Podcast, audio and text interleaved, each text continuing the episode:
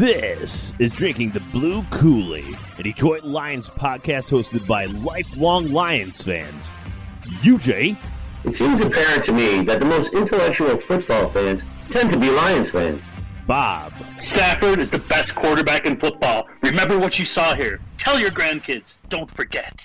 Red Dog, I believe we're on the precipice of a new era of Detroit Lions football dominance. Connor, Patricia looks like Violet Beauregard from Willy Wonka out there, an absolute blueberry on the sideline.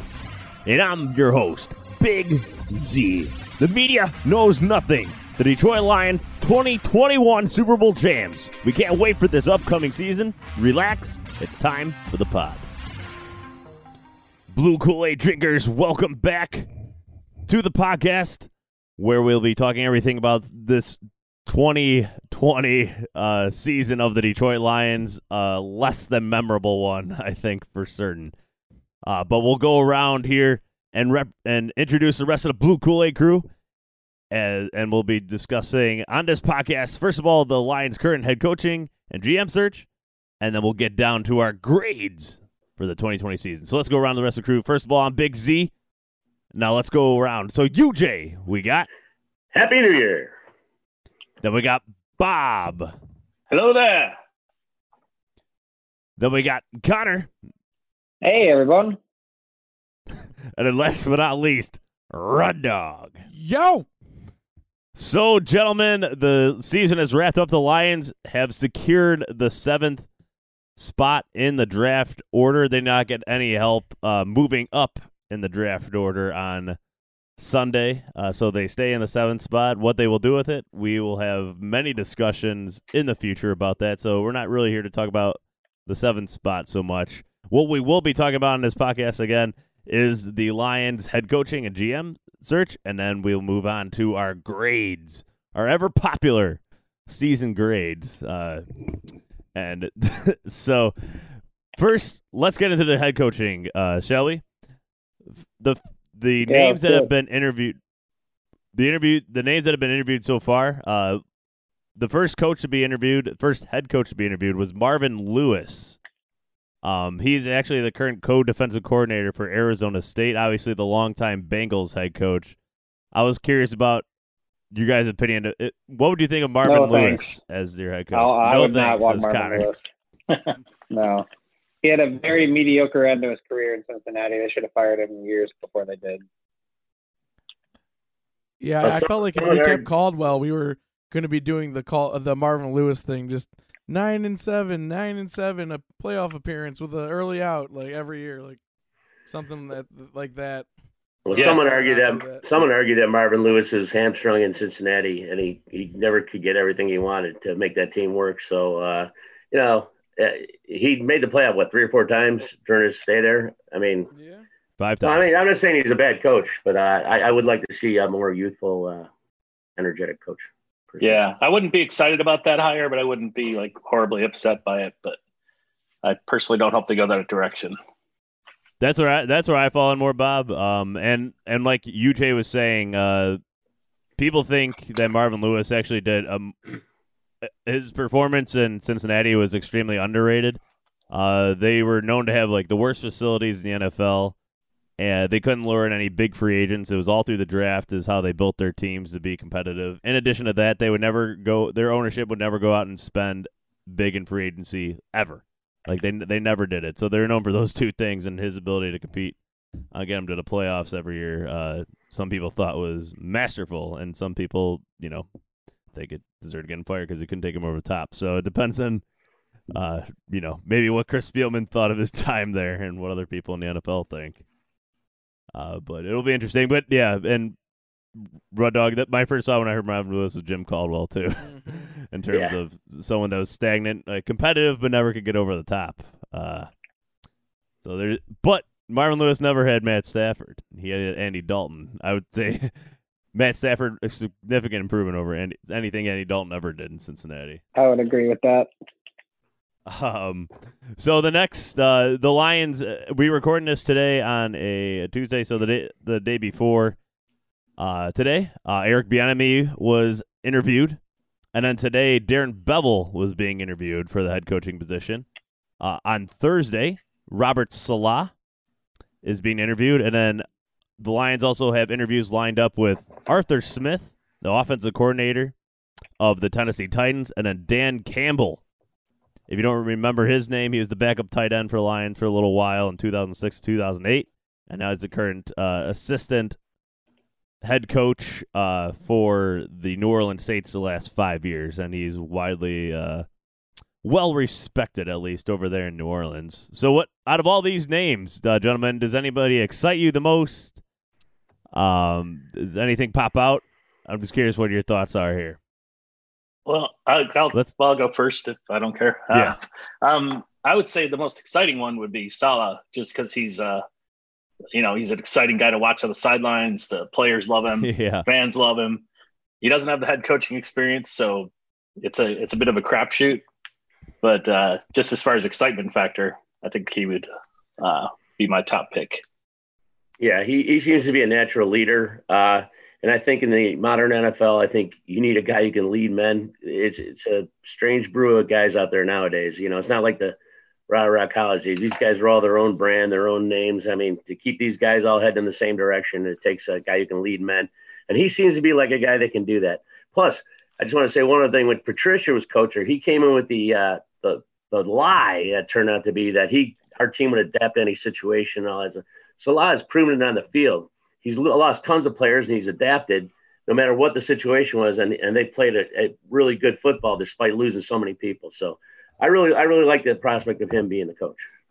Yeah, he seems to be the hot choice, and I, I thought he did have a couple years of head coaching experience. Bob, Did- didn't he like coach for the Raiders or something? Robert Saleh? No, Yeah. Oh, did he? I thought he had. No, no. So I No, thought he someone did told. I, I thought that was said earlier. You've been given bad information. Bad information. bad. Yeah, I mean, well then, never he's mind. he's But the I kind of thought- guy that I seems like, he could actually make something with this current awful Lions defense. Like it seems like our defense will be fixed fast enough with him as head coach, which I think is the Yeah. is why Yeah. people like him. Oh, and plus he's gonna bring supposedly three defensive players with him, according to uh, Donte Whitner. Yeah, and uh, so the thing with Saleh, um, it it'll be interesting to, to ha- see what happens at the GM spot too. Um, if the Lions are able to take John Schneider away, that's one of the names that was thrown out there. That'd be kind of wild if the Lions are able to steal him away from Seattle. I would love that. Yeah. I would I don't love think- that.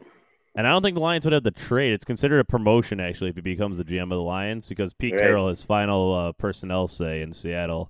So it'd be a it would be a promotion for him to come over to Detroit. Um, but in addition to that, Saleh was over there in Seattle for a little while um, while John Schneider was over there, so they'd have that type of camaraderie. Um, in addition, in addition to that, Saleh, if he gets hired though, uh, I think if he if he does get hired, what's going to be interesting, and I guess we could talk about this later more at length, but on the offensive side of the ball, I would not expect Darren Bevell to be there. If Marvin Lewis is hired, I'd say yes. I think Darren Bevell would stay. But if a guy like Saleh is there, I would I would think he brings over uh, Matt Lafleur. Matt Lafleur is the, I get these two confused. Uh, Matt Lafleur is the coach of the Green Bay Packers. His brother is the passing game coordinator right now for the San Francisco 49ers. He's considered an offensive coordinator in waiting. That seems like a natural fit to bring him over um, to Detroit to kind of bring that Kyle Shanahan type offense uh, to, De- to Detroit, which would be Ooh, it, it might open up T.J. Hockenson. Yeah. You think about Yeah. that, um, right. Not like we invested a lot in him or anything. So yeah. yeah. Um. The, and the the other really interesting one is Arthur Smith. That guy is interviewing with every single head coaching uh, vacancy right now. I can't I can't say the name a lot. Can't say the same about every other coach on this list. Martin Lewis is interviewed with two people. Um, he's the only one that's interviewing with every team. Arthur Smith, uh, Saleh, I don't think is doing it with one of the teams. I can't remember which team. I think the Texans he isn't interviewing with. So Arthur Smith is definitely one of the hottest, if not the hottest name, hotter than Saleh's name actually right now, and that's just because of his offensive mind. Um, he runs this duo run offense, uh, but it, it'll be really interesting to see a guy like that uh, who's built his way up 12 years through the Titans organization and, and an offensive mind coming in here over defense. You see a lot of teams they went they had a bad defensive guy, they switch over to an offensive guy uh, because the defensive guy didn't work out. But I, I think with Saleh, it's different. This seems like a this seems like the guy that um they want out Patricia, like a culture guy. This is a guy that can build like a culture in the team, and he. It almost seems like two natural fit Saleh coming to the Lions. Is that a bad thing? Yeah, and what I like about Saleh is good to be true. the culture seems to be coming from him, where Patricia was trying to duplicate, I think, what Belichick was doing. So, True. Oh yeah, Yeah. everyone in San Francisco just loves the guy. Like they're like they're basically telling teams they're going to be stupid not to hire him. Which you didn't get the same thing with Patricia. Yeah, that's a really good point, Bob. I really like that point, actually. Whoever we end up getting, it- it's going to be a losing battle that I'll be fighting to not get my hopes up too high. So. it's, it's just it's hard to get too like because we were that. I, well, I mean, Bob wasn't too high on him, but I was pretty excited what Patricia was bringing. So I, it's hard not to get excited. I'll be excited whoever we get. yeah. um, and- and then if you were, go ahead. yeah, Bob. Sorry. No, I was Oh, gonna I, say I was. we're talking over each other. I'll just finish Go- my go points. ahead, and I'm rolling right now. I was gonna say Bieniemy. Uh, he seems like too, too much of a wild card. You know, like uh, obviously this Agreed. uh, Yeah. the Chiefs have a great offense, and it's always a question of w- whether he's calling the plays or not, or if it's just Andy Reid.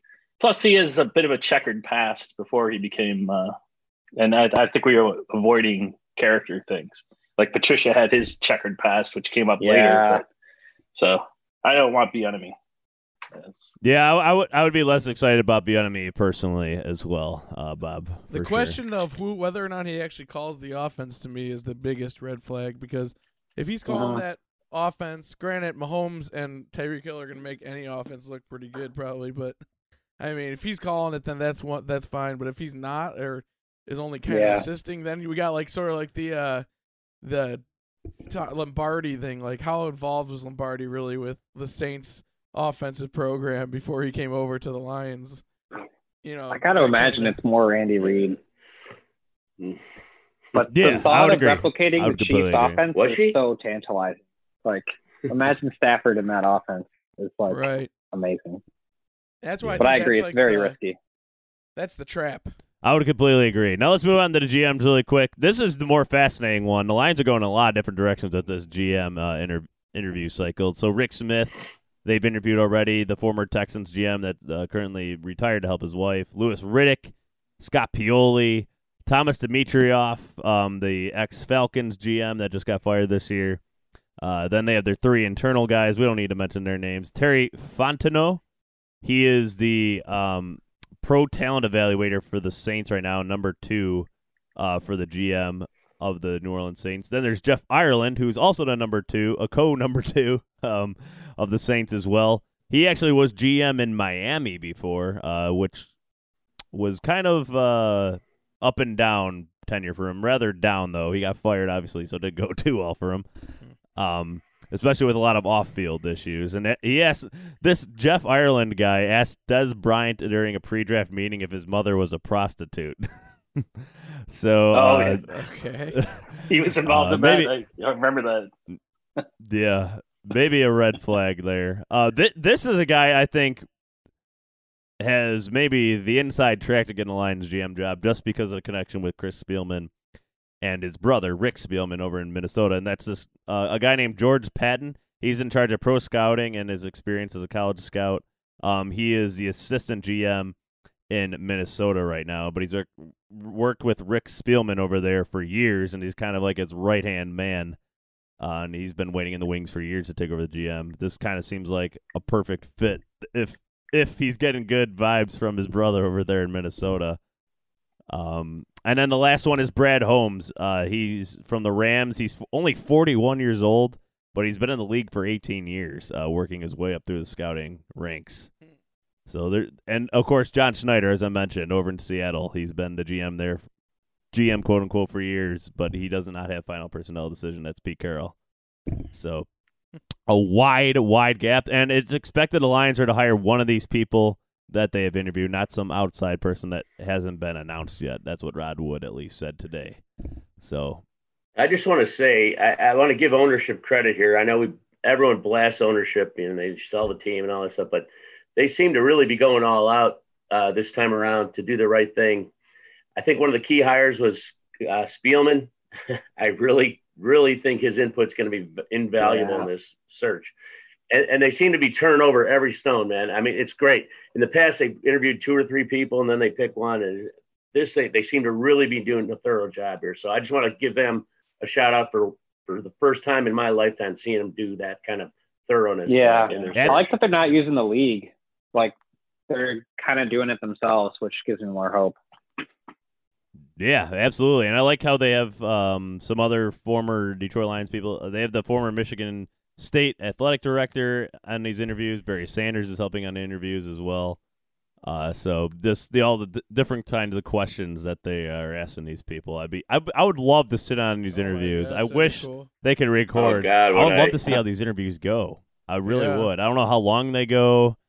I, it would be fascinating to hear. Just hear. having Barry Sanders and Chris Spielman in a room. would Yeah. be cool enough. Like sit and talk to them. They they should record these things and make them public after like ten years. I think that'd be really cool. They they, That is a they great never would do it, Yeah. but That's a I- I, great think it would be really cool. That would be cool. Um, all right, so let's move on now to our 2020 Detroit Lions grades. So I'm sure we're all gonna have a lot of high marks for this uh five and eleven Detroit Lions team. So um, let's start it on the offensive side of the ball. So we're gonna go with the offensive personnel groups first. We're gonna break this down by personnel groups. So quarterback, offensive line, wide receiver, blah blah blah, so on and so forth. So let's start with quarterback. Mm. And that includes Ooh. also Chase Daniel and a little bit of David Blough, but of course mainly Matt Stafford, but it's not all him. Um so let's go around. We'll we'll start with you, Bob, first. I want to start with your grade on the quarterback position group.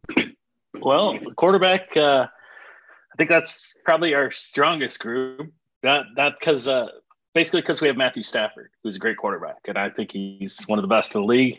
Um, I was very disappointed actually with Chase Daniel. I thought he'd offer a little more when uh, he had to come in. Um, so I, I probably uh, was dis- I was disappointed with him. I kind of like Blough. Um, and just Stafford because he had injuries and everything, so he wasn't like a solid A. I I would just go with an A minus for the quarterback group. Wow. Very Oh generous. wow, A minus. All right. Let, let's go to you, UJ. All right. Um, I'm not as generous as you, Bob. I, I like Stafford too, but uh, I'm just giving him a solid B. I think early in the season he was a little rough. Uh, I think he got better as the season went on, and and part of that is not his fault. I think part of it is Patricia's fault that this type of game plan he was running. Uh, but once Patricia was gone and Bevell got to turn him loose, man, he was just brilliant, amazing. So if we're grading the whole season as a whole, I, I got to give it a solid B. Uh, uh, the backups suck basically, uh, but Stafford solid man. So if we go on with Stafford the next couple years, I'm, I'm totally okay with it. Uh, we don't have to find another quarterback, although I wouldn't mind finding a mobile quarterback in the draft that can, you know, work under him for a year or two. But uh, no, I love Stafford. And, uh, solid B for me. All right, Connor. So what what do you what do you think of uh, the quarterbacks and Matt Stafford here? Well, kind of touching off what UJ said, I think it's complicated because I mean it was so evident that Patricia scheme was holding back Stafford. That being said, I still think Stafford played kind of poorly the first few weeks of the season, um, like overthrowing some deep balls and making some weird decisions, taking sacks he didn't have to take. And Chase Daniel was awful. I, I never want to see him in a Lions uniform again. Uh, but once Patricia was gone, and then the second half of the season, I thought Stafford was as good as it gets. And I'm of the opinion that we should keep Stafford. I still think you've got a good four years of Stafford. You really want to go for it with him. Um, I understand if you want to trade him, but whatever. Uh, I would give them a B plus on quarterbacks. Mixed bag, but I love Stafford. All right, let's go to you, Rud Dog. All right. Well, I'm not as generous as any of you because I don't think they deserve a B level grade. Uh, Stafford was inconsistent most of the year. He did play strong towards the end. Um, I, I think he played good enough to win on like a, a better team. So I'm making this a C plus for the for the good strong finish by Stafford, but like all the crappy play by the backups, and it just wasn't a very good season. average grade, yeah. but uh, not good enough to get dubs. That is outrageous. Um, yeah, I'll, I'll, I'm gonna go B minus. Uh, Stafford early in the year definitely not playing uh, true to himself. Uh, it was good to see him be unleashed here right after Patricia was fired, like immediately after the week after he had what I thought was his best game of of his career, uh, arguably against uh, Chicago. That game he was just slinging it all over the place. It was unbelievable. I know he threw a pick in that game, but it was it was still incredible some of the throws he was making in that game. He was he threw eight touchdowns, two interceptions, post Patricia era. Um, so I and way higher rating and way more yards per attempt. That's what makes me think if Darren Bevell's offensive coordinator next year, I still like him. Uh, and hopefully that was just a Matt Patricia thing.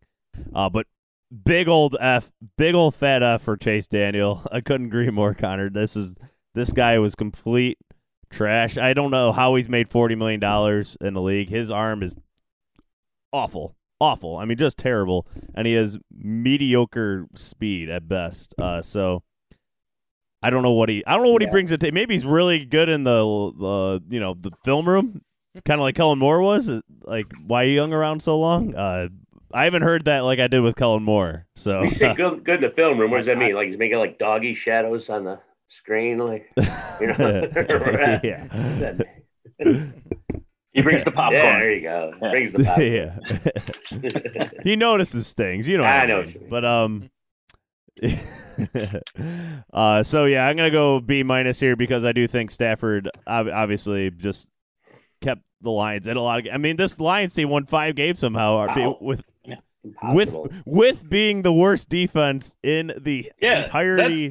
That's, that's my thing about Stafford. I mean, like the worst defense in Lions history, and they still won five games. I mean, it's, it's Yeah. uh, yeah, I agree. they were doing something right on offense. Yeah. You don't you don't you don't drive the ball down at the end of the field against the Falcons with a minute and no timeouts unless you have a guy like exactly. Stafford. So that's where that's where it you- can't be a you C. do got to remember though, we've literally won one of those games because of the defense too. If it wasn't for Okwara getting that uh, sack fumble at the end of the Bears game, that They we give don't up even get that dub. Thirty Yeah. points before that point. Yeah, but we don't even get that dub without it. That's all I'm saying. Stafford threw that game And then away, Stafford the also drove him down, and him. Swift dropped the ball against the Bears, and that was Stafford's brilliant one. drive. So Hey, even a blind acorn one, finds a squirrel once in a while. Come on. the Lions win that game uh, if they have a competent defense, which they didn't for most of the game except for one play. So yeah.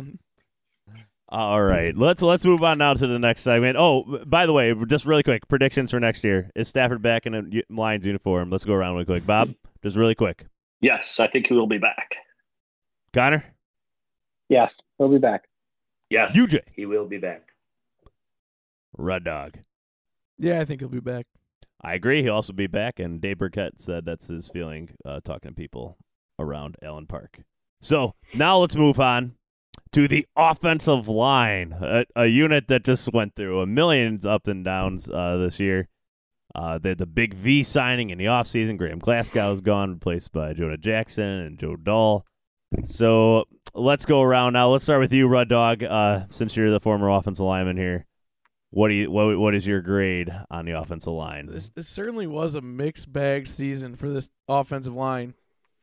I actually a lot of time they seemed like a, a really good pass blocking O line just to give up a bunch of sacks in another game. Their run game so rarely got going. Ah. but I got to give them credit for keeping Stafford clean most of the season. Therefore, I'm going to give them a B minus. Uh, not a they didn't do a great job, but they weren't total crap either. Mm, you're harsh. All right. Th- let's go to you, uh, UJ. All right, I'm going to give him a solid B, actually. Uh, Ragnow is awesome. Uh, Decker's awesome. I think Jonah Jackson's going to be a really good pro. So, really, we're looking at three out of the five guys I think are really solid players. We do have to shore up that right side. I know it's hit and miss with some of these guys, but uh, I think the offensive line deserves a B. They did keep Stafford clean most of the time. And uh, they actually started to open up a little bit in the run game, too, as the season went on when we started using our good running back. But we'll talk about that later. But I give them a solid B. I, I just think uh, I think this is a good unit, and they're young, and I think they're only going to get better. All right, let's go to Connor. I'm gonna. Mm, I don't know. This is a tough grade for me because I still feel like the run game isn't quite where we need it to be. But I mean, it's showing flashes of where it can go, and I do think they kept Stafford clean most of the season. Um, mm, I'm, I'm gonna go B minus. I think they were a capable unit. I think they weren't a detriment to the team, but I do think there's definitely room to improve next season. All right, let's go to Bob. Uh, yeah, I, I pretty much uh, agree totally with you, Jay. It's like he stole that whole spiel out of my brain. But because uh, I, I, think Decker and Ragnow are really excellent players. Uh, the uh, Vaitai was not a good signing.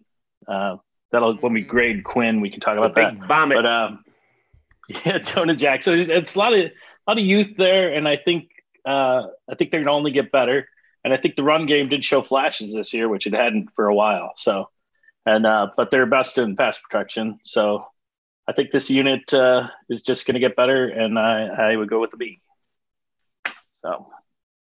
this is this is a tough one. Like like you guys are saying, Ragnow, Decker, awesome, awesome, awesome. They had a great year, uh, especially Decker. I mean, best year of his career after you sign a contract, Yeah. which is usually it's the last year of the contract we get the best year out of their career, not the first year of a new one. Yeah, it's awesome. So that was good to see, and what uh, is gonna happen going forward. I know Decker wants to talk to Rod Wood personally about keeping Stafford, uh, and Mm. Some other thoughts he said that he had on the team going forward. I don't know what those things are, or how hard it is for him to get access to Rod Wood's phone number. but uh, I thought those are interesting uh, comments from him. But Ragnow continues to be an incredible center. Hopefully, a piece that will be there for a very long time. So, two building blocks there for any coach coming in. They got to like that. Jonah Jackson, uh, yeah. Ho- hopefully, after a year and one more year in the offseason, he can really improve uh, and upgrade his game. But that right side of the line was something else. Yeah. Uh, Oh, big, Jeez. Big V. Oh my God. Well, I mean, first of all, he, he injures his foot in training camp, then bring into the season. First of all, this guy was brought in as a right tackle, ends up playing right guard for us, which is supposed to show off his quote unquote versatility. Uh, Tyrell Crosby was decent for us this year. Uh, maybe that's why they were so comfortable moving him to right guard. Uh, I mean, what do you guys think of Tyrell Crosby? I haven't heard anybody mention his name yet, and he played a lot of snaps for us this year. I felt he was okay. He's not. I don't think he's He a long term solution. Respectable, you know, like you could definitely trust him in there not to botch it terribly, which I- is something. I feel like he's a really solid backup right tackle. Yeah. like that can have a career for a long time in the NFL. Uh, but as a starter, not preferable. which was both of those guys because that's what Yeah. Vaitai was too. We brought in a career backup to be our big starter. So I mean, with with two, I have two A's from Ragnow and Decker. Then I have like a C from Jonah Jackson, an F from Big V, a C from Tyrell Crosby, Joe Dahl. I give a D. So I'm gonna give a C plus on the offensive line this year.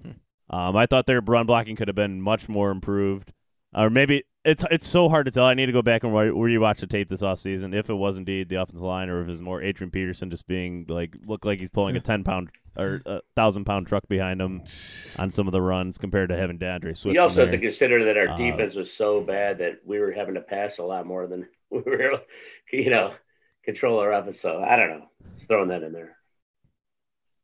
That's true, but I mean, there was instances like in that. Let, let's go to the second half of the Bears game where the defense was playing good, and our offense comes out and three and out, three and out, three and out, and our defense is expected to turn around really quick. So there's some really bad stretches of offense in there, especially early. I think that goes into our next category, personally, Mm. if that's running back. If you're Um, thinking about running back. Yes, I, I, I, didn't know, Depending I didn't the know which category. category you were I, going I to. just So assumed you were going to running back after that. Yeah, so I uh, C plus or offensive line for me. So now let's move on to the next category, which is running back. So we have D'Andre Swift, we have uh, Adrian Peterson. Those are our two big ones, and then of course uh, on Johnson. If you remember, he's on the team.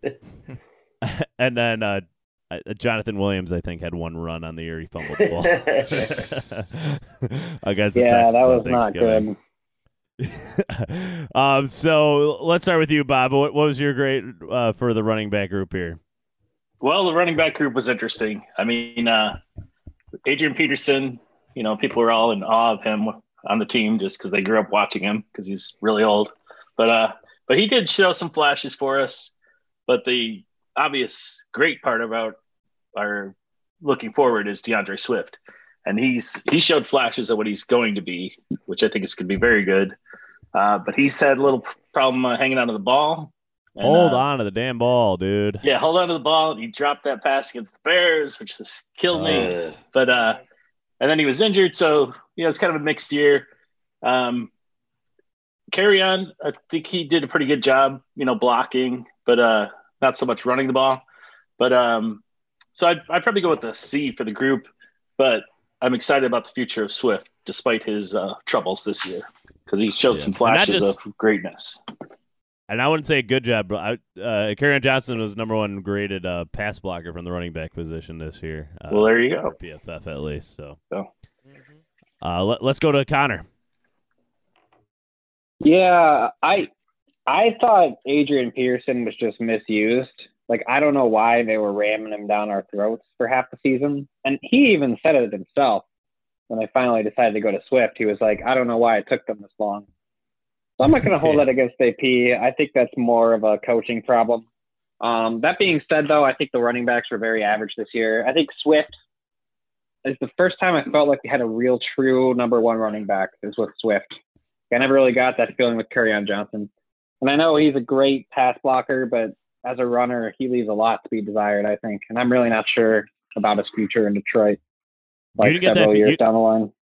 You didn't get that What? feeling with Kerryon before his injuries uh, started coming into play? I don't know.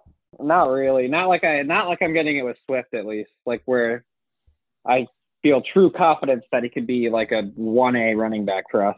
So I don't know. It was a really mixed bag season. Obviously Swift still has stuff to work on and he was missing a lot of time too, but I'm gonna go solid C as well. I I think uh I think this group can improve next season.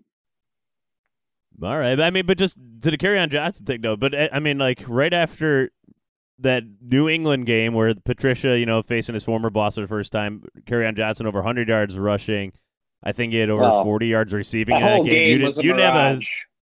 That- you didn't have a semblance of was- like this is our we have a number one running back maybe now. I I did. I know I did.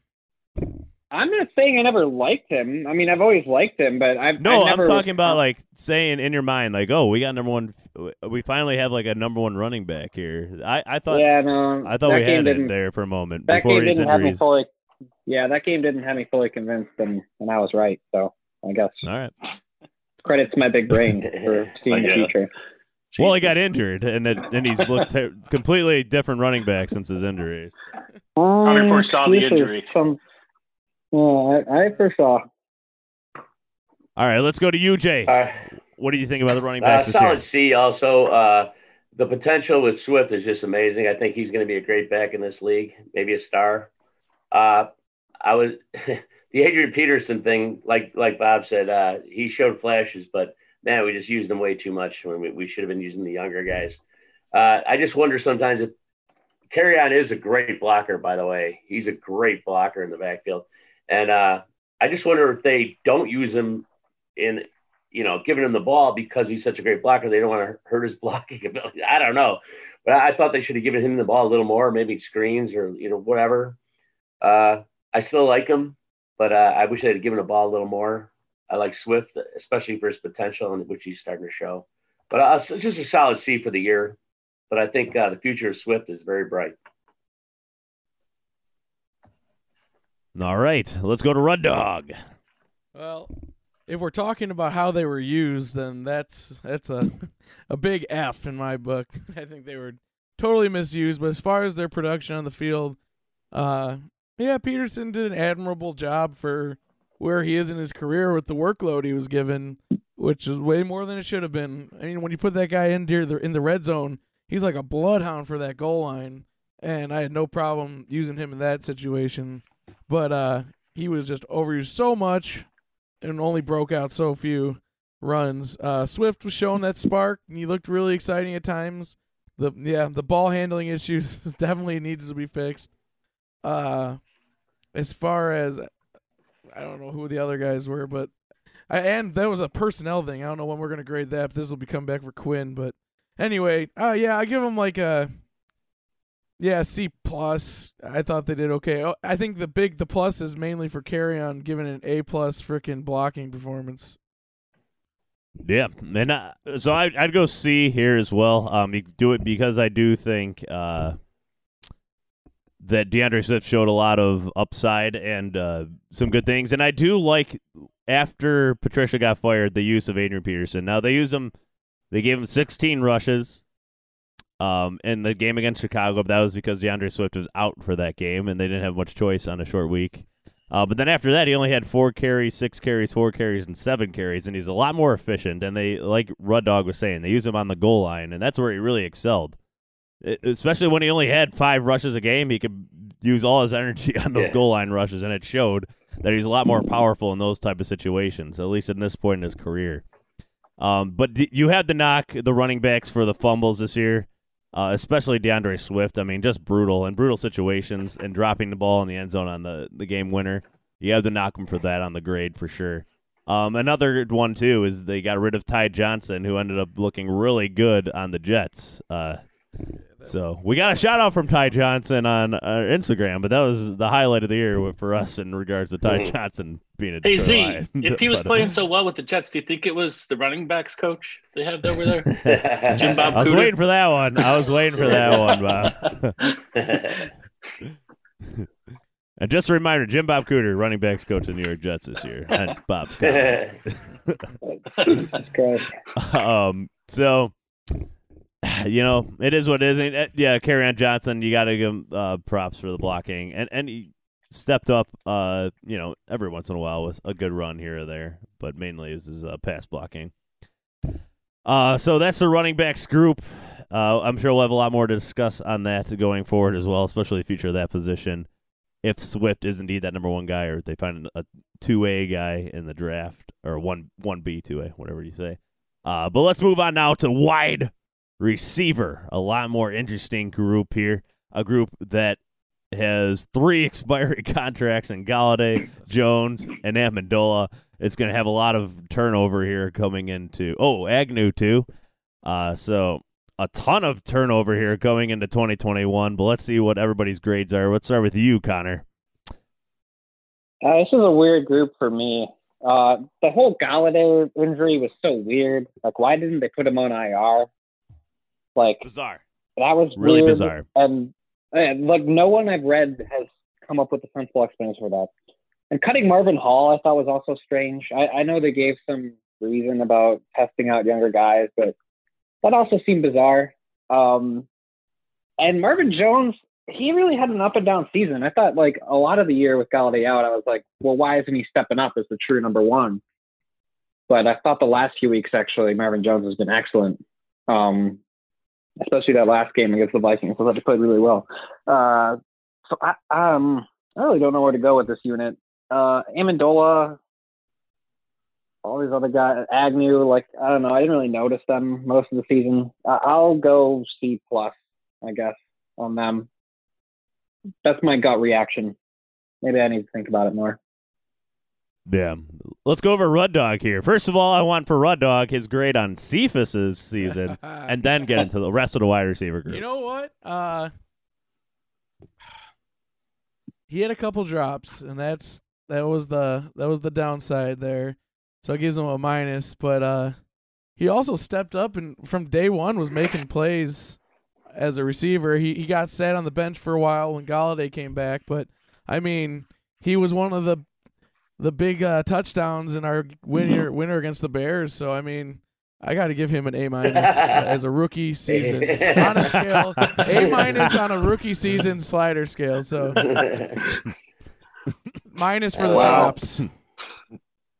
He definitely got a lot more playing time than a lot of receivers do from a fifth round draft spot. I'm just so saying, and say he that. produced. Like he got a. I mean, he also the knock about his speed. He showed didn't mean much when he took it off, took the top off the Bears defense. So I mean, say what you want, but uh, anyway, as a as a group, Marvin Jones disappeared for like a good like four game stretch. It seemed like uh Well, after early- Golladay went down. Yeah. And uh but once once he kind I think it was even once Be- once Patricia was gone, he decided to change his ways too and he turned into one of the like the best in the league. I'd say he was dominant. Finished with almost a thousand yards receiving.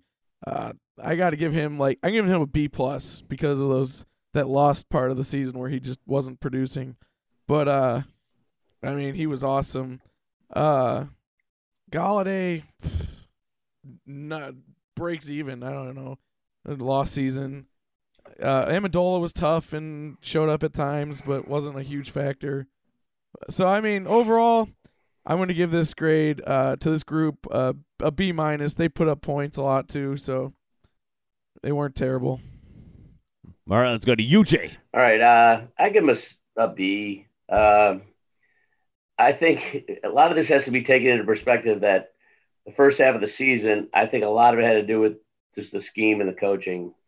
Uh, once Stafford was unleashed, uh, Jones became a marvel. He was great at the end of the season.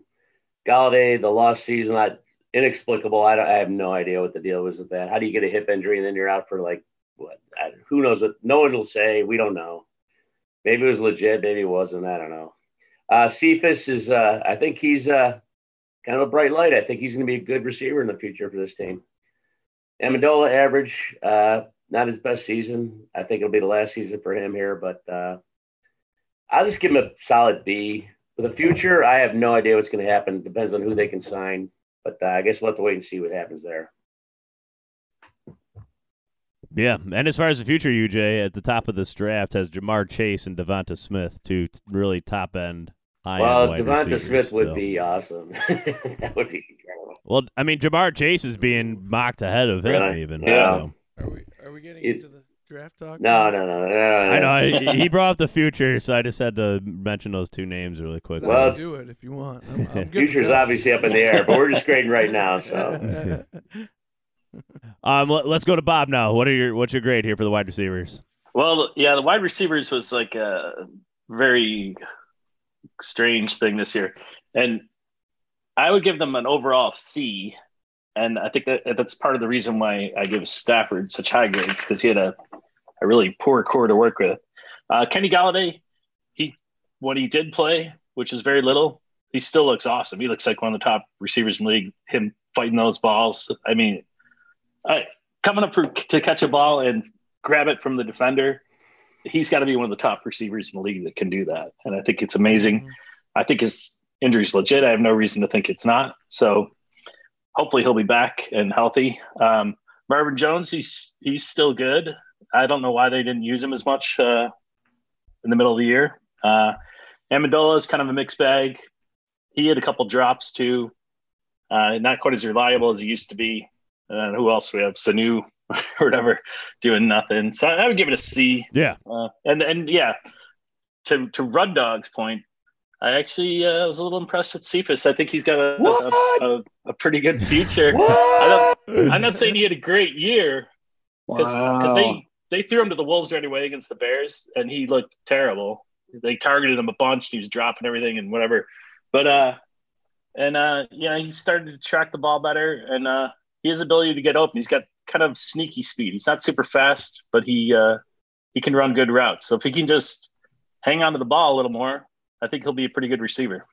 So Wow. maybe not a Hall of Famer, but I think he'll be. Hall of that had, Fame. to, that had to hurt, Bob. That had to hurt for you to say that. So seat for the group. Um, yeah. Uh, so th- yeah, this is an interesting one, and the the Marvin Jones thing. I don't know if I blame Marvin Jones as much as the scheme. I mean, uh, when they fired Patricia, you literally saw in that Bears game them throwing a. They didn't even complete the passes, but Marvin Jones downfield and double double coverage getting thrown at. Like it was double coverage, they're throw, still throwing the ball deep. Those are the type of throws they were never doing under Patricia. It was very much more conservative, um, less deep ball action. I have no idea, but once Patricia got fired, Marvin Jones started lighting up uh, the stat book again. Uh, it, it just it, it doesn't make sense what was going on the uh, previous to Patricia's firing, uh, especially after what we saw in the first half of last year with uh, Stafford throwing deep. I have no idea what was happening there. Uh, but nonetheless, uh, I, I thought Marvin Jones, I give him a B plus. He probably earned himself a really nice contract. Uh, He could thank Darrell Bevell for that. Uh, open up the playbook and the Patricia firing. Uh, Amendola, Yeah, de- definitely a subpar season for him. Had a great game against the Bears, uh, but overall, not not as reliable on third down as he as he was last year. I'd say. Um, Golladay when he was in, obviously spectacular, but the problem is he wasn't in. It, it'll still be befuddling why he was never put on IR. They must have, and the fact that he was like warming up before games in Chicago and then just kind of stops, really bizarre. Um, I, I actually like the Sanu signing a lot. I thought that was really helpful down the stretch. It would be nice to have a guy like that earlier in the season, actually, especially early in the season, rather than like a Cephus, for instance, uh, starting so early like that when he could have had an established veteran there uh, to, to step up. So I, I'm gonna give it a yeah B B minus uh, because I do think there was a lot of good things out of this group, and it wasn't all their fault why they were underperforming. I thought it was more scheme than the group itself. Mhm. Let's move on now to the last offensive group. That's tight ends. T.J. Hockenson, Pro Bowler, Pro Bowl season, aka Rud Dog's worst draft pick in Lions history. So let's go to him first. Yeah. I want to go to the tight ends to Rud Dog here. Uh, I still don't- don't agree with the pick, but I like the player, and Hawk had a had a pretty darn good year, all said and done. Dropped a few too many in at, at big times, but uh, I mean the numbers were pretty awesome. Uh, I don't I don't know how he graded out in blocking. Our run game suggests it probably wasn't fantastic, but uh, um, Jesse James showed up a few times, big. I don't remember him being like an X factor or anything, but I mean the group as a whole, receiving I would give it like a like a B plus grade. Uh, blocking I, I I have no idea like a C. Hard to say, but so overall, I give the group a B. All right, Connor. I mean, it goes without saying, like Hawk is incredible. I still think they're misusing him. Not not misusing him, but not utilizing him to his full extent. Um, I think he can be the top tight end in this league. Uh, but he had a good season, a few drops. Uh, Jesse James, I still don't understand why we paid him all that money. I like every time I feel like we talk about Jesse James, like we'd have to remember that he was on the team. Like we'd forget for a while, and then like he'd make a play and be like, "Oh, Jesse James, like he exists." Uh, I do want to say Jesse James, top ten pass blocker from the tight end position in the NFL. well, I was going to get to that. Just Uh, throw that in there. Yes, thank you, Zach. Um, I he was good on the pass block, but uh, as a receiver, I still think not pointing up to his contract. I'm gonna go uh, Agreed. B on the tight ends, I guess, just because I really love Hawk. All right, let's go to Bob. Yeah, the tight end position. Yeah, Jesse James. He had a pretty decent year uh, as far as his Lions career, but uh, he's definitely not. He's definitely overpaid for what he provides. Uh, but like I said, his blocking's pretty good. He did make a couple couple good catches for us this year. Uh, not the production that I was hoping for when we got him, but uh, and then uh, Hockenson, I think he's just a beast. I love the I love his attitude. I love the way he loves football, and the guy's not afraid to like hit or get hit. The guy's just a baller. He's like I, I put him and like Stafford and Decker like the same. Cut, they're cut from the same cloth, which I. So um, I think he's he was a great pick for the Lions one of Quinn's best picks, wouldn't you say, Red Dog? But anyway, um, yeah, he's he's uh, going to be a future star. I mean, he is a star already. Uh, so I'd give the over, overall grade uh, an A minus for the group. Ooh. Ooh, wow, high praise Yeah, there. sure. Let's go to UJ. All right. Uh, I'm not going to go quite that high, only because uh, I think Jesse James is average. He didn't live up to his contract, but uh, and beyond that, I don't even know who's out there. But Hockenson, because of Hawk, I'm giving it a B plus. I think Hawk could be a future uh, All Pro. Well, he is. He's an All Pro now. What am I saying? He's a Pro Bowler. But uh, yeah, he's he's That's not the same. Pro Bowl, Pro Bowl, not sorry, all pro. sorry, yeah, thank difference. you. Uh, but he's legit, man. Hawk is legit. Uh, but when we're talking about a bad draft pick, we're just talking about positional value at that point in the draft, not not the pick. I love I love the player. He's he's an excellent player, and for that I give him a solid B plus just because of Hockenson. So that's it. All right. Uh, s- so yes, I will. I'm going to give Jesse James a C. Uh, d- definitely his use in the pass game has been highly, highly disappointing. Um, Hunter Bryant, Isaac Nauta, they didn't really contribute too much. I mean, Hunter Bryant didn't even play till like the last couple games of the season here, so it's really a grade on Jesse James and T.J. Hockenson mainly here. Uh, so I give Jesse James a C on the year, uh, but Hockenson, it's a tough one because he he was a, the sixth graded best uh, tight end run blocker in the league this year. He obviously didn't really qualify for pass block because he goes on so many routes, but he did drop the ball seven times this year. That's the part that bothers me about him this year is he dropped the ball a lot. That's what a lot of drops. Yes, he led he led the Uh, team in drops um, by three. The next closest was Marvin Jones, and that's because he got thrown to a lot more, and then Marvin Hall. Uh, so I, I gotta give a B plus to Hockenson. I I don't think he's quite at his what he can be yet, and because of those drops, and because of a couple poor pass blocks that uh, affected some outcomes, I'm gonna go B plus. Uh, I don't think it's quite an A performance from what we can get out of him. Yeah, Uh, I'd be so- curious how they rate those drops because a couple of those drops, I remember he got destroyed as he was catching the ball. You know, so I don't know uh, if those are considered drops or not. But anyway, Yeah, I mean, just off the top of my head, uh, this is what made me look at the stat because I remember T.J. Hockenson dropping the ball so many times this year. That's what made me look up the stat in the first place, Yeah. and it, it proved to be right. So I don't, I don't know how many we we'd have to go game by game to look and see how accurate the the drops rating is, but uh, I do I do remember it being a problem for me uh, during the year. But let's move on now to the defensive side of the ball, where we have a lot of high grades. And we apologize. This is our last podcast for a little while, so it's going to be a little longer than our usual ones. Uh, but let's go now to the defensive side of the ball. Let's go to the defensive line. This will be interesting. Let's start with you, UJ. We have Okwara. We have Griffen for half a season. Uh, the rest. Ah, boy, this is a tough one. D line, I, I gave him a D. Uh, this is a solid D. It, it wasn't all bad. Uh, they were injured a lot, nicked up a lot. Flowers got hurt. That that hurt them. Uh, there were two bright spots in my mind, and that was Okwara, obviously, and uh, Penisini. I thought was a pleasant surprise for this team. Uh, but aside from that, they just really didn't give much pressure on the quarterback, and uh, which contributed to how horrible our defensive backs were. So it was just it all starts there, and uh, I don't think they lived up to anything. Actually, uh, a D. I'm not going F because there were some bright spots, and you know it wasn't totally bad, but it was not good. so Let's go with Bob. uh, yeah, the the uh, defensive line, man. The uh, I thought you know Trey Flowers is a good player, but he's injured a bunch, so we didn't get a full look at him. I thought Okwara had a breakout year. I think he he was excellent. Um, who else we got? Uh, Hand Shelton. It's yeah. I mean, just the results were terrible. I think a lot of the past problems they have comes from the defensive line not getting good pressure. So I would go a D plus, and the the only bright spot is like seeing Okwara emerge. But uh, I, I was really disappointing in the line. So D plus. did you like Penisini though? Run Bob?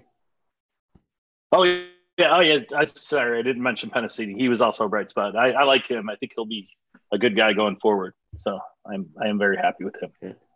But if, if you just look at the overall results of what they did on defense, Yeah, it's- it's hard to give them a high grade as a group. absolutely. You know. Rud Dog. Yeah, I'm gonna go with a D as well, and the only reason this isn't much lower is because my boy Okwara getting ten sacks this year. That's huge, getting double digit sacks, and it wasn't all meaningless junk sacks either. You know, just look at the Bears game, got the dub because of it. Um, yeah, Penisini was a nice uh, surprise in, in his stoutness in the run game, and even kind of got into the backfield a couple times. Danny Shelton started off like crap and then kind of settled in and actually was a decent player I thought for us. Um, Griffen was nice to have in the second half of the season. I would have liked to seen him have a whole season, uh, especially if Trey Flowers injuries hurt. So I mean, it's a real mixed bag, but it's gonna. I'm just gonna give him a solid D. It could, like like Bob said, the results warrant an F, but um, uh, for Yeah. some individual performances, I'm giving him a D. All right, let's go to Connor. Uh, yeah, I mean, I don't want to echo what everyone said, but I mean, Okwara's awesome. I mean, he's probably going to be due a big payday soon. Um, that'll be a problem to deal with for the Lions. But outside of Okwara, I do like Penisini a lot. Actually, I thought all season I think he's been a good rock. I think he's improved.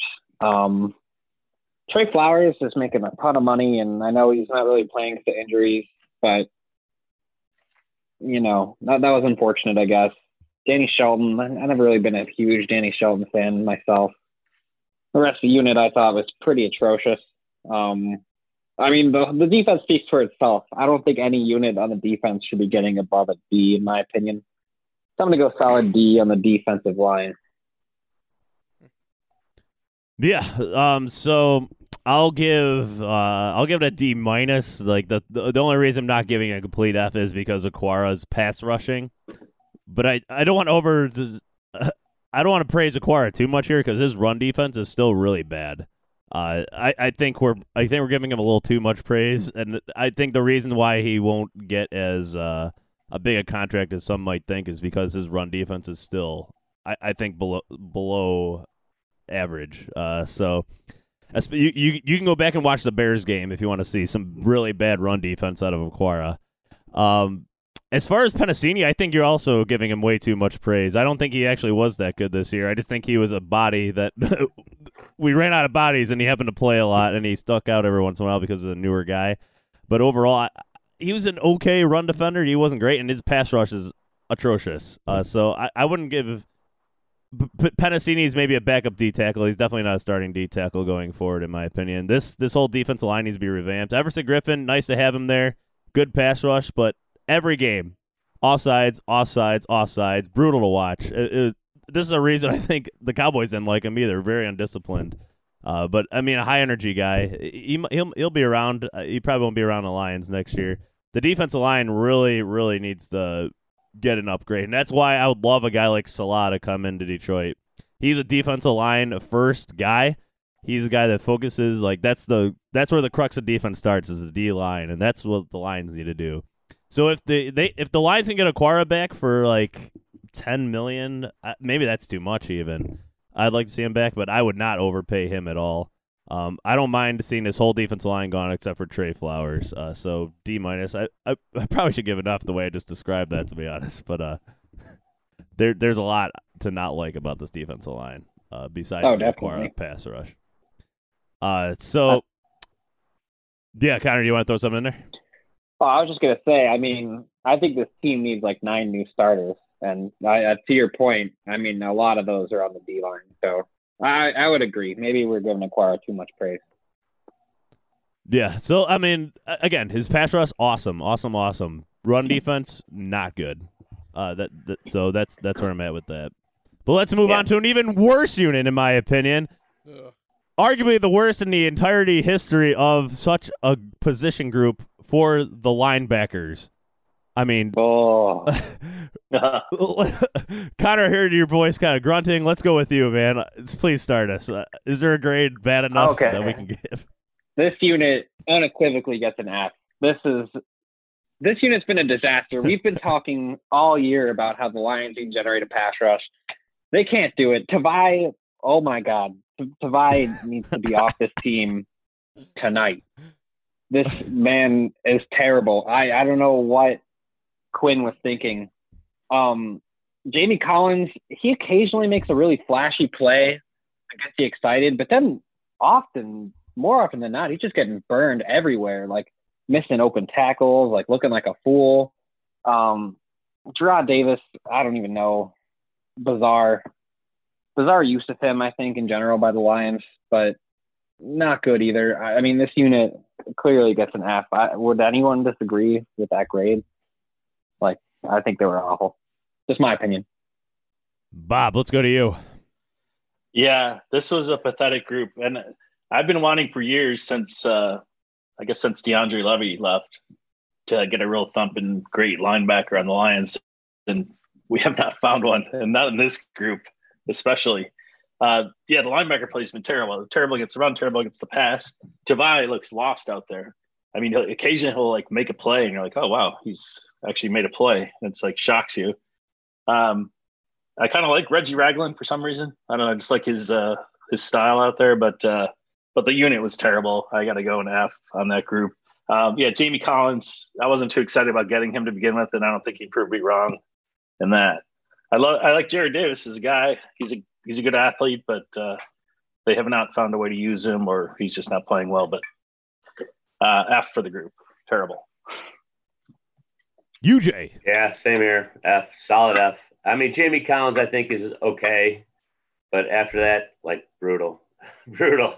Tavai, uh, all of them. Christian Jones, it's just a horrible unit, and uh, it really killed us. this year. But just, just a plain straight out F. I nothing more to say. Burn them all. That's like from Game of Thrones, right, Yeah. Uh, let's not talk about that show. All right? DJ? That was even worse Red than Dog. the linebacking corps. Yeah, they, they were Yeah. worse than the writers who ruined Game of Thrones. That's how bad they were. All right. Run dog. Uh, this is a weird one because I, I do think Jamie Collins is not a bad linebacker. Uh, but I mean, this is an easy F. But I still think there's some talent there. Just it's, it's the some not much, but it's not talent depleted. But they, as a unit, they played so bad, just so bad. I mean, inexplicably bad. That the play that pops into my mind, even though this was the D line too, was was it the Bears game? Or no, it was the Tampa Bay team game when the whole line just collapsed and disappeared underneath the the Bucks offensive line. But that was Jamie Collins rushing at that point in time he fell down first and great. The linebacking corps was trash. No matter who was good or you know, might have been not be terrible and as an individual, as a unit, awful. Yep. I mean, F. Uh, uh, This is the easiest grade to give, probably, in the out of all these position groups. Tavai was the worst rated player in the entire defense uh, in the NFL for anybody that played 16 games this year. Uh, it's just inexplicable what the Lions saw in their scouting of him. I don't know. I'm still trying to figure it out. He's slow. Uh, he's slow. Uh, he, Yeah. he can't tackle. He can't cover anybody. I, I just I'm Can't pass rush. I remember they saying like he played in a bunch of defenses at Hawaii and like he can he was smart enough to scheme, but I mean whatever smarts he has doesn't make up for how unathletic he is on the field. I guess. Uh, I mean just brutal. Uh, Christian Jones again just kind of disappears. Uh, I've never been a fan of his. I, I thought maybe they're using him better, but it turned out not to be correct. Reggie Ragland. Uh, I mean just the whole thing. It, it's, it's Jamie Collins. He'll be around just because of the contract. I hope they find some use for him. Whatever they do, do not put him against any sort of running back in Coverage. coverage. Oh For the love of God, please don't. And we saw in these last few games, Jalen Reeves Maybin. There is a reason why he is not a three down linebacker. Uh, he gets bowled over in the run game, like terribly so. He's just undersized, but he's a great special teamer, so he'll still be around the NFL, but just not as a. I do want to see him more used as a. I mean, we've been saying this over and over again. In passing downs, I think that's where he'd still ex- ex- Like a nickel exce- guy. excel, yeah. But nonetheless, just the worst linebacking group in the NFL, bar none. just, just terrible. I want to throw out this stat too. I thought it was just a fun stat for how bad this Lions. As we mentioned, the Lions had the worst defense in the entirety of the franchise, which is saying a lot for the losingest franchise in NFL history. Uh, but um, they gave up the most points and the most yards in our franchise. And let me just say, the, the Lions gave up the most points in the NFL this year. The average, they gave up 519, 32.4 a game. And the best defense in the NFL is the Rams. They gave up 296 and 18.5. So a humongous gap between the top and the bottom of the NFL. And how far the Lions need to go to get to that upper tier. It's a long way Oh, to yeah. go. Uh, How do we compare to the next team? The next team was the Jaguars, the one in fifteen Jaguars. Which again, we we were talking about Stafford and like the offense, how much they may be saved this season to somewhat of a degree Oh when you have a defense this bad. We beat them by like 30 points too. Yeah. Woo. Let's let's move on now to the defensive backs. So I want to start with Bob on this one. Let's go to the defensive backs. A promising group before the Oh, season, maybe, and not so promising. Yeah. results. Well, they were actually. I mean, uh, they they were obviously a huge disappointment. Uh, Justin Coleman hasn't lived up to his contract. Um, uh, Trufant, we brought him in uh, he was came as build, a guy who doesn't play that well and gets injured a lot, and he he showed up uh, from uh, people who had seen him told me that, and uh, that that was what he was pretty much what he produced. Uh, our strength is probably our backups, like Ford and Moore. You know, when they, Yeah. when they Actually, yeah, you're right. but uh, that's probably we have decent backups. But like uh, Oruwariye, I loved him when he was, you know, he's he was like, it looked like he was going to emerge as like a really good player, and then he just got burned left and right. Um, Okudah, I still think the jury's out on him. He was a solid tackler. He was battling injuries. There's a weird thing with him too. Like uh, he had a thing with the management. He wanted to get that surgery way earlier in the season. They wouldn't let him, and then it took off his top speed. You know, like uh, so Yeah. he was he felt a little hampered on that. So I think Okudah, the jury's out on him. But as far as this year, he he obviously his coverage is terrible. He was a solid tackler, but I I would go with an F with this group. It was a really disappointing group. So Do you think F. if Quinn and do you think if Quinn and Patricia's jobs weren't on the line that Okudah would get that surgery? Like they would they would know. encourage him to get the surgery? I, I really don't know why that happened. Is that what you think? Because I, I, I that's my ex- guess. You know, they drafted this guy third overall, and he's going to get surgery right away. That takes him out for men, uh, like several weeks out of the season, like when their jobs are on the line. That, I, I would imagine that's where the pressure would come from to make him play. That yeah, that's he was a guess. he was saying like he was, it was just weird communicating with the with the coach and the and Quinn. So I, I whatever they were doing, it didn't work. So I would say Yeah. you know Yeah. after the group. So Uh, let's go to? Connor, defensive backs. I uh, I actually really liked Mike Ford this year. I, I thought he made some nice plays. I mean, obviously put in a weird situation. Um, Trufant, I had a bad feeling about Trufant from the beginning, just because I knew about his injury history with the Falcons and everything. Um, he's not a bad player, but I mean, all those injury concerns came true. They took the risk, and it didn't. Specifically, out the right- hamstring injury. His hamstring, especially, was an issue before coming to Detroit. Yeah. So when he was that week one when he went down, I was like, oh boy. Um, and he never really restored that faith for me. Um, what was I gonna say? I'm sorry. Uh, Coleman, not very good. Uh, Oruwariye, not very good. Um, I Okudah. I know there's been a lot of debate in this group about who we should have drafted as number three. I still believe in my heart of hearts that Okudah can end up being one of the best picks of that draft. I think the injury thing was weird. Um, I don't really know what to make of Okudah. Obviously, if you just base it off his stats, disappointing season for him. But I really think he's going to turn around strongly next year. That being said, though, this unit was awful. Um, there's no getting around that. I'm going to give them a D minus. I don't know why I'm not giving them an F. I guess I'm just feeling generous today. Hmm.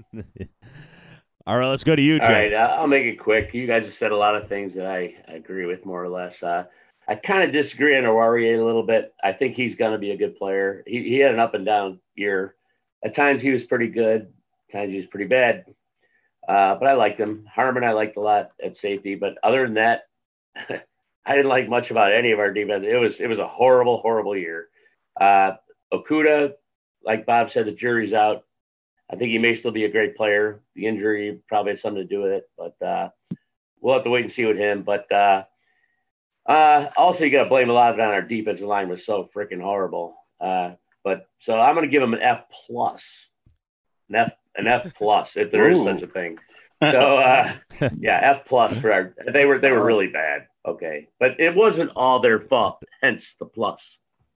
So Yeah, All right, that's let's true. go to Ru- Rud Dog. You know, UJ's right. Out of every unit on a defense, it's the secondary that gets the brunt of everything that happens in the front two units. So it's, I mean, I think they do get a, a little bit of a, a little bit of a, uh scale here.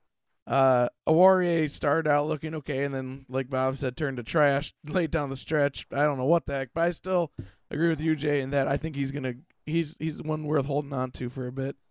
Uh, because I also think scheme is the other thing that comes before the defensive line linebackers as far as these guys go. And our scheme was not good. Um, a little better from last year, but not good. Uh, so I mean, like you said, Trufant. Uh, I think the real problem was there that we drove away Slay, but fine. We got Trufant. He sucked. He got injured. Coleman. I don't know why we made him the highest paid nickelback because he was getting beat all the time. And Okudah, rookie. You know, I thought he did an admirable job. Got toasted a lot, and if he was injured, then you know it is what it is. But oh, I think here's the one that really hurts me. No one's mentioned yet, and this was Tracy Walker. Yeah, I was. Impressed. Oh my god, like he I thought he was gonna I still thought he was gonna be superstar status eventually and this year he looked like he didn't even belong in the league, so ugh F just a solid F.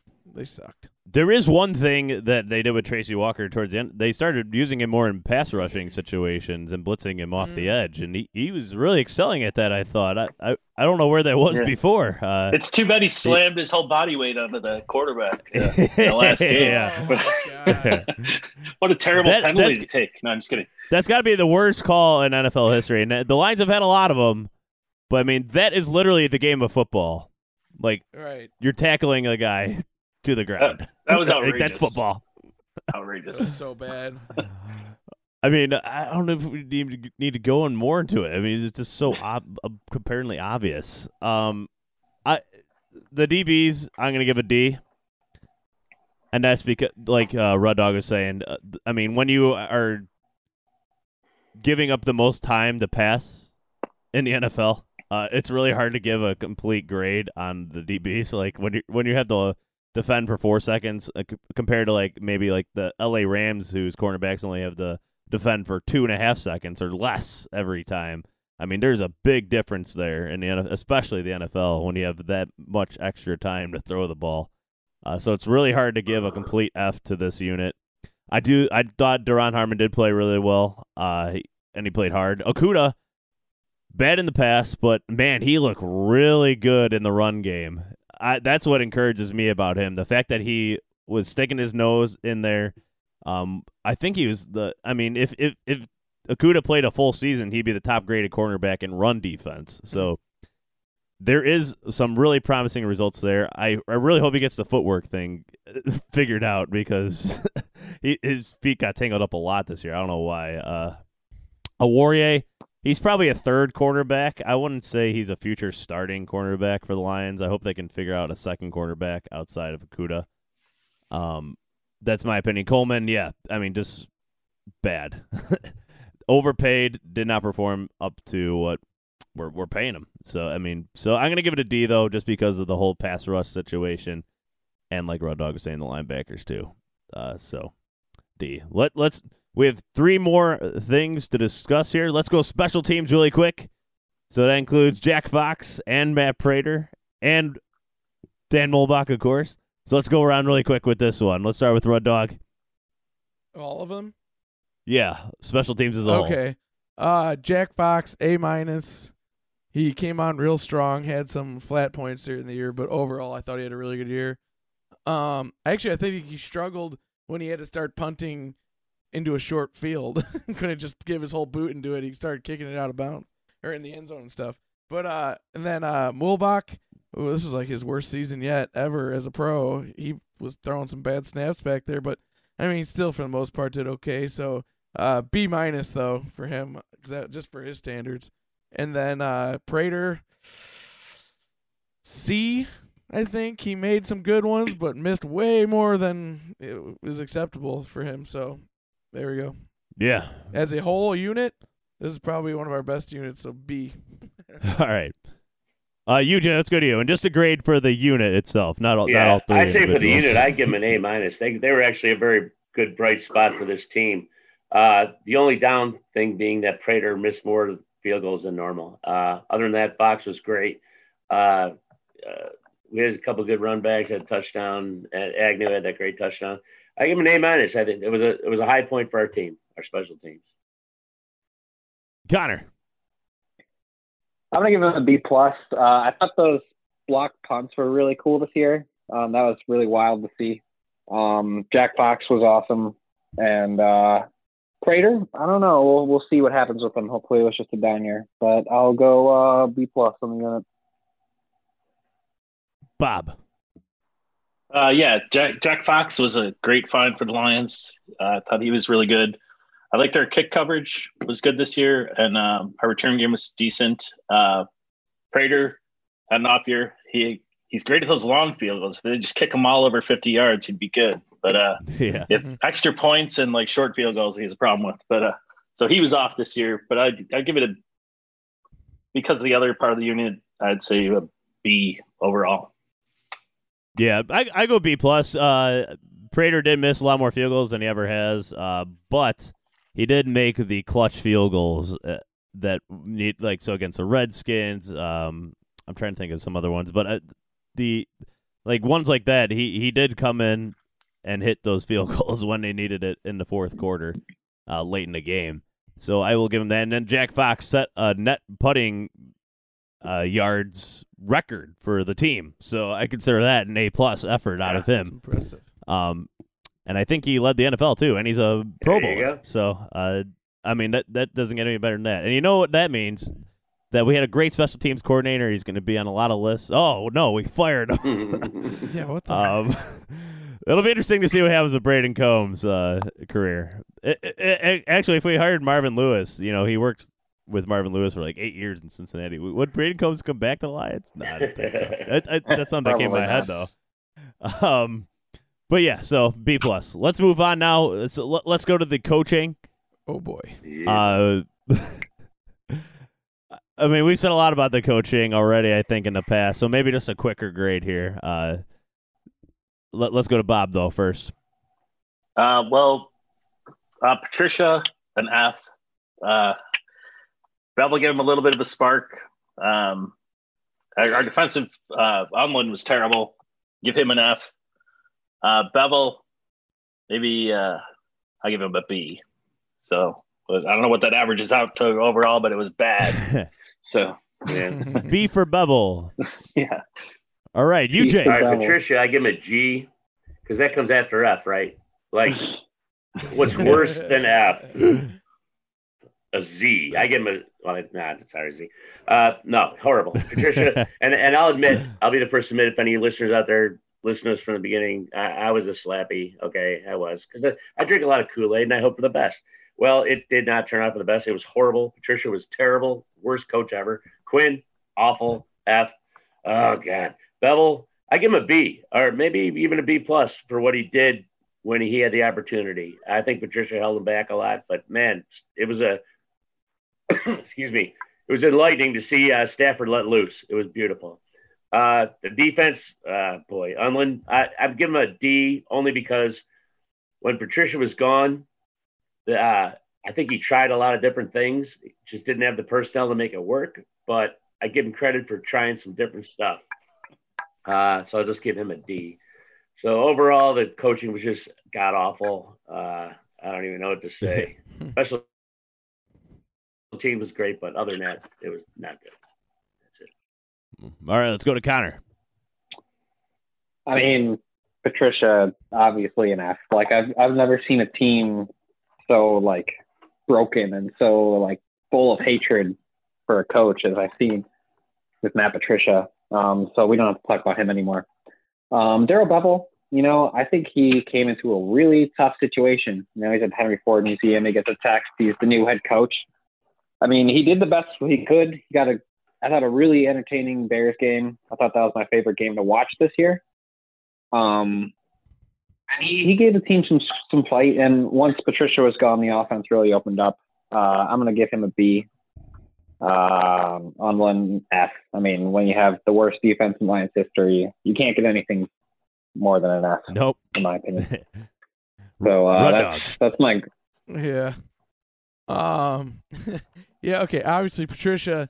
I wish I. Yeah. If, if we could add more letters to the end of this, then he's got them all. Uh, the worst. He was terrible. Uh, from beginning to end. Uh, Bevell. I would give him, uh, if you especially post Patricia, a, a B plus. Uh, before that, I thought the offense was not that great, but I think we see that was Patricia. Um, Undlin, I agree with you, Jay, to some extent that I think a lot of our bad defensive aspects were uh, again due to Patricia, and by the time Undlin really had it all to himself, he had the scraps of players left. I mean, I'm I'm still not saying he did great, D minus, but overall, oh, Undlin or, uh, the special teams was the other one.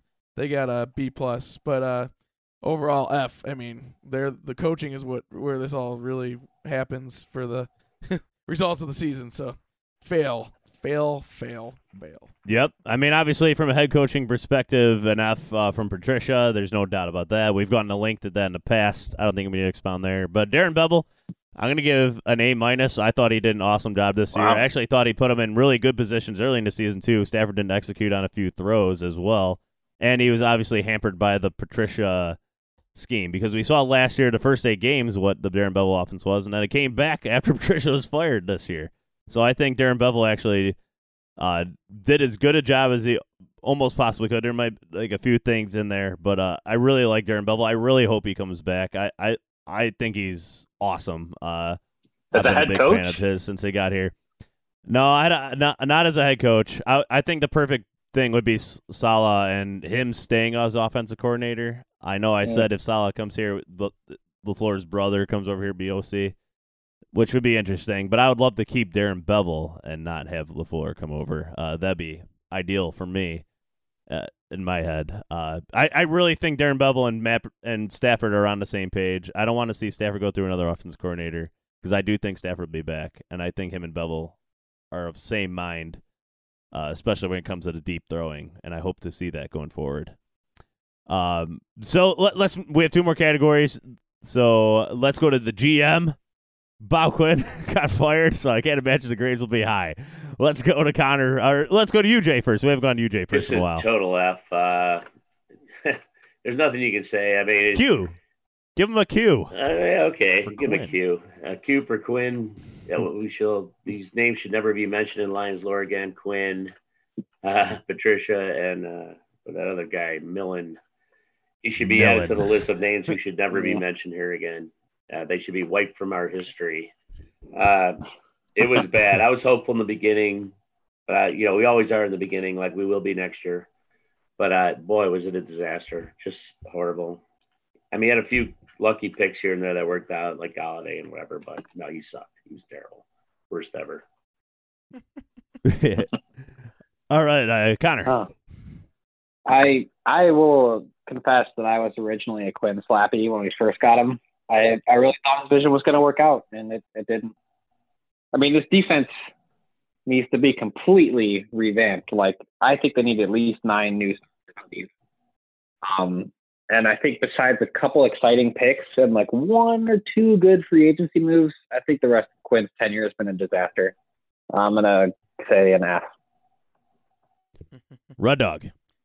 Okay. Well, I mean, there's one major mistake that Quinn made that basically taints his entire rest of his career, and that is obviously picking Patricia. I mean, that set him up for failure. He went as Patricia went because, but then I mean, when you really look at this team, I, I know I, people like Hockenson and he did good this year, but two years in a row, we could have had the chance to actually build up this defense. Or if we had actually picked a D lineman that year, then actually having Okudah this year might have made more sense. But he failed to address the defensive line and the linebacker corps in meaningful, effective ways and let, gave us the worst defense in the NFL. Maybe the history is the history, or it's historically bad for us anyway. And then, I mean, the our offense he did okay. He, I, I respect what he tried to do on the O line, though he failed. I don't give him a complete F. Be if when I separate him from Patricia, I thought his roster moves were a mixed bag. He found some nice gems in uh, Golladay, and uh, I think Jonah Jackson will turn out to be a gem. And a few, uh, there's a few others. He, he, I thought he did okay in the middle rounds. I just had a problem with his first early picks. So I mean, I don't know. I'll, I'll give him a a D, solid D. Not good, but oh, and as UJ always pointed out, he we aren't in cap hell, so you gotta respect that. All right, Bob. Yeah, uh, yeah, Quinn. Yeah, I'd probably give him a D plus. Um, like like uh, Red Dog was saying, hiring Patricia was his worst move, and then he made some really bad moves like T T's Tabor and um, uh, Tavai, um, Ugh. or uh, not uh, the the cornerback uh, we just got from Atlanta. Um, but he made some True decent picks um, here and there. I, I personally like the Hawk pick a lot. I think, uh, but it's it's easy to pick those first round picks. It's not as big of a deal.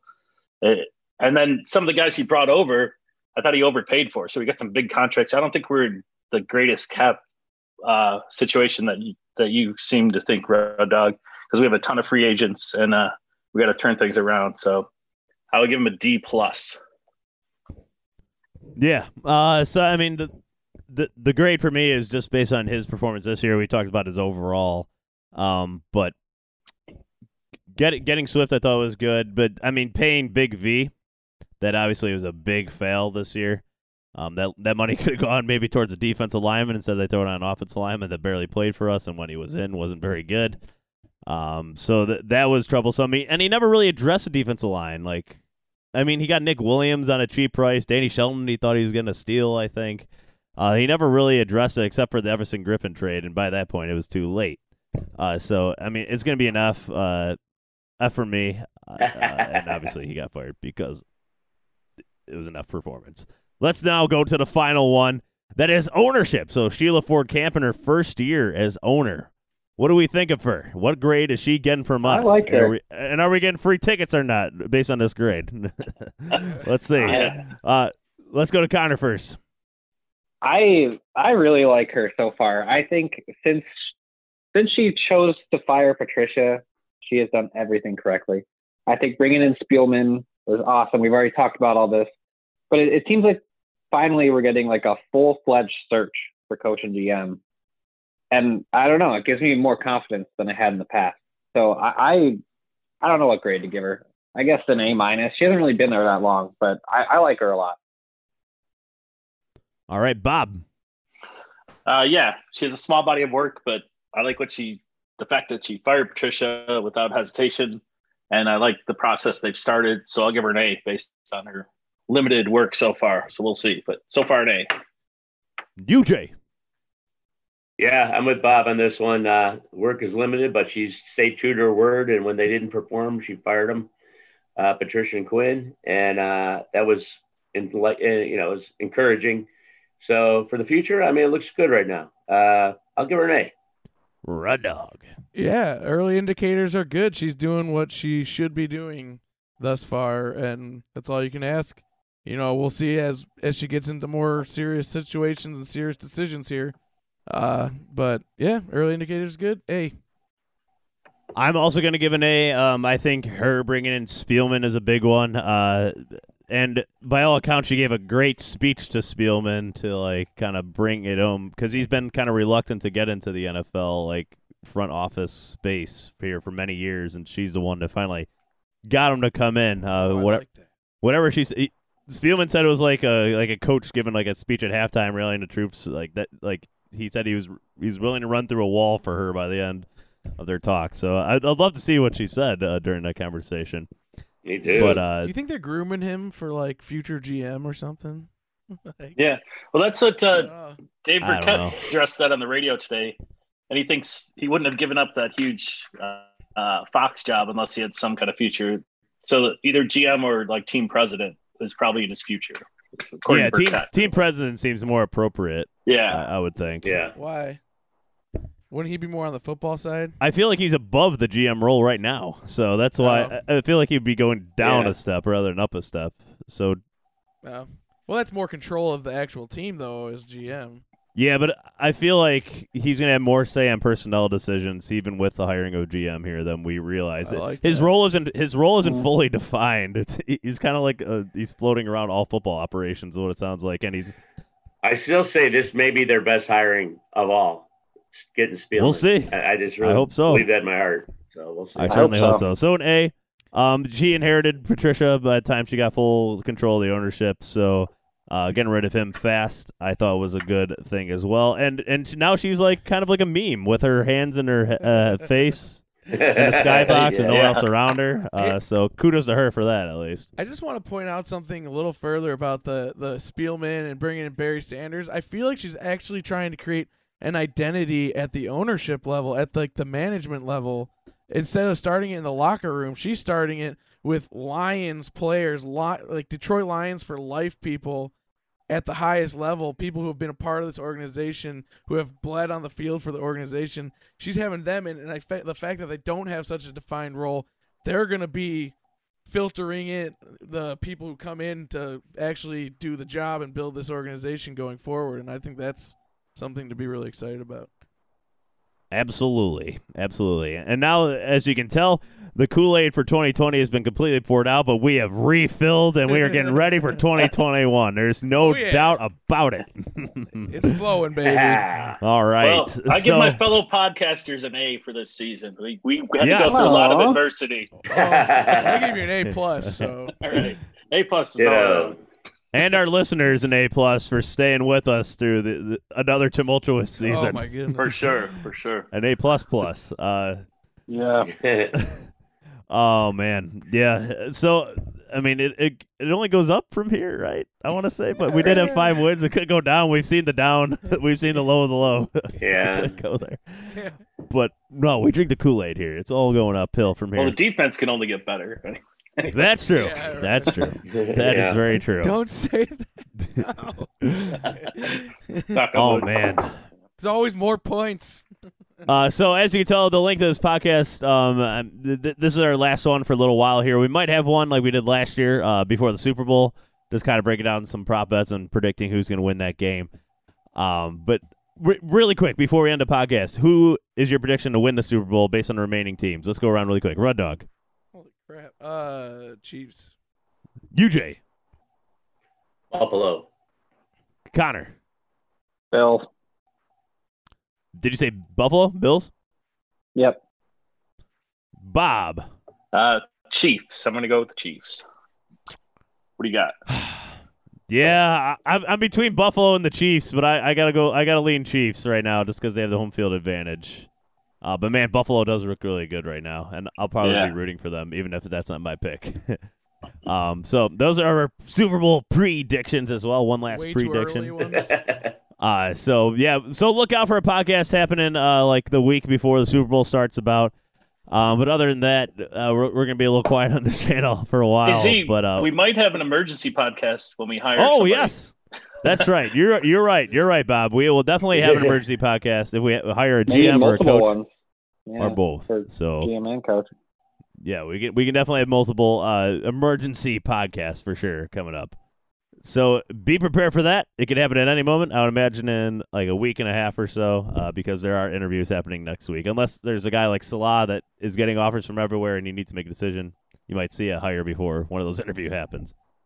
Um, nonetheless, we want to thank everybody for listening. Really appreciate it. We also want to thank our producer Kid J, a great a deal. Yeah. Uh, he helps do Thanks, this a lot. J. He spends a lot of time on it, and you know his his voice isn't heard on here, but we really appreciate it. And he's actually a Rams fan. He's not even a Lions fan. He's helping produce it. So, congrats to him on his team getting the playoffs at least. And he helped the Bears fans out too uh, by knocking out the Cardinals and getting them in the playoffs. Anyways, Good uh, so for them.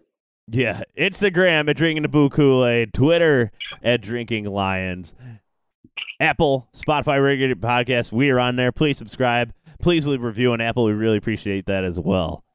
Um, so I mean, 2021. It's a brand new year. The Lions are, uh, you know, headed to a long off season with a lot of big changes occurring, and we can't wait to talk about it with you all here on Drinking the Blue Kool Aid. So, for the last time of this uh, 2020 2021 season, last but not least, as always,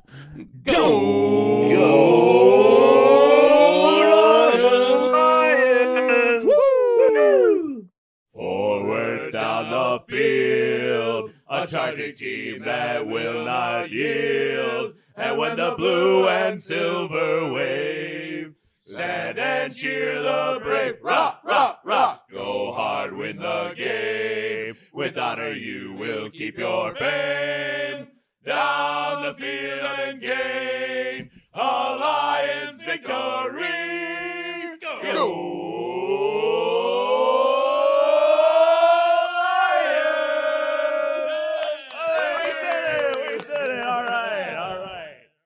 Save big money at Menards. Let the fresh air in and keep the bugs out with replacement screen for your doors and windows from ADFORS. It's easy to install, durable against the elements, and comes in a variety of types to suit your needs. Repair your screens today with a roll of replacement screen on sale through May 5th. And check out more great deals happening now in our weekly flyer on menards.com. Save